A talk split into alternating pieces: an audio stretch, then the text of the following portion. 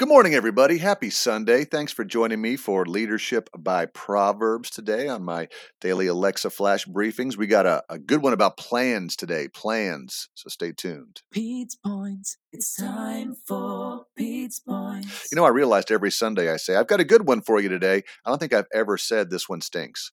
So I don't even know, I don't even know why I say that, but it is important because they're all so good to help us live a good life. Proverbs sixteen, we're doing verses two and three. Proverbs sixteen, verses two and three says the following: all a person's ways seem pure to them, but motives are weighed by the Lord. Commit to the Lord whatever you do, and He will establish your plans. Again, think about that.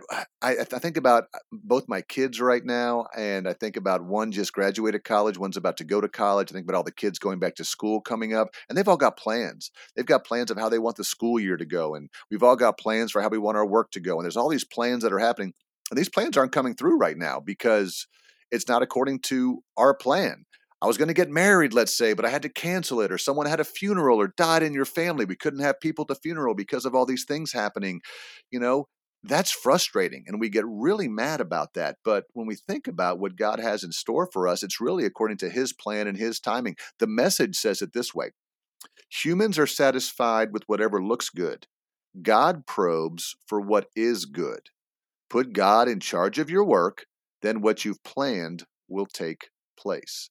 And again, it's it's a combination of, you can have the vision and the direction and all of that, but you got to commit your goals to the Lord. Um, because again, God will help you establish your plans. So, you know, we've got this idea of how we want it to go, and it may not be on our timeline. It may not be on our plan. And Proverbs remind us, reminds us of that, that uh, God will help establish those plans for us. So don't be upset if things don't go according to plan. God has a plan, and it may not look exactly like yours. Have a great day, everybody.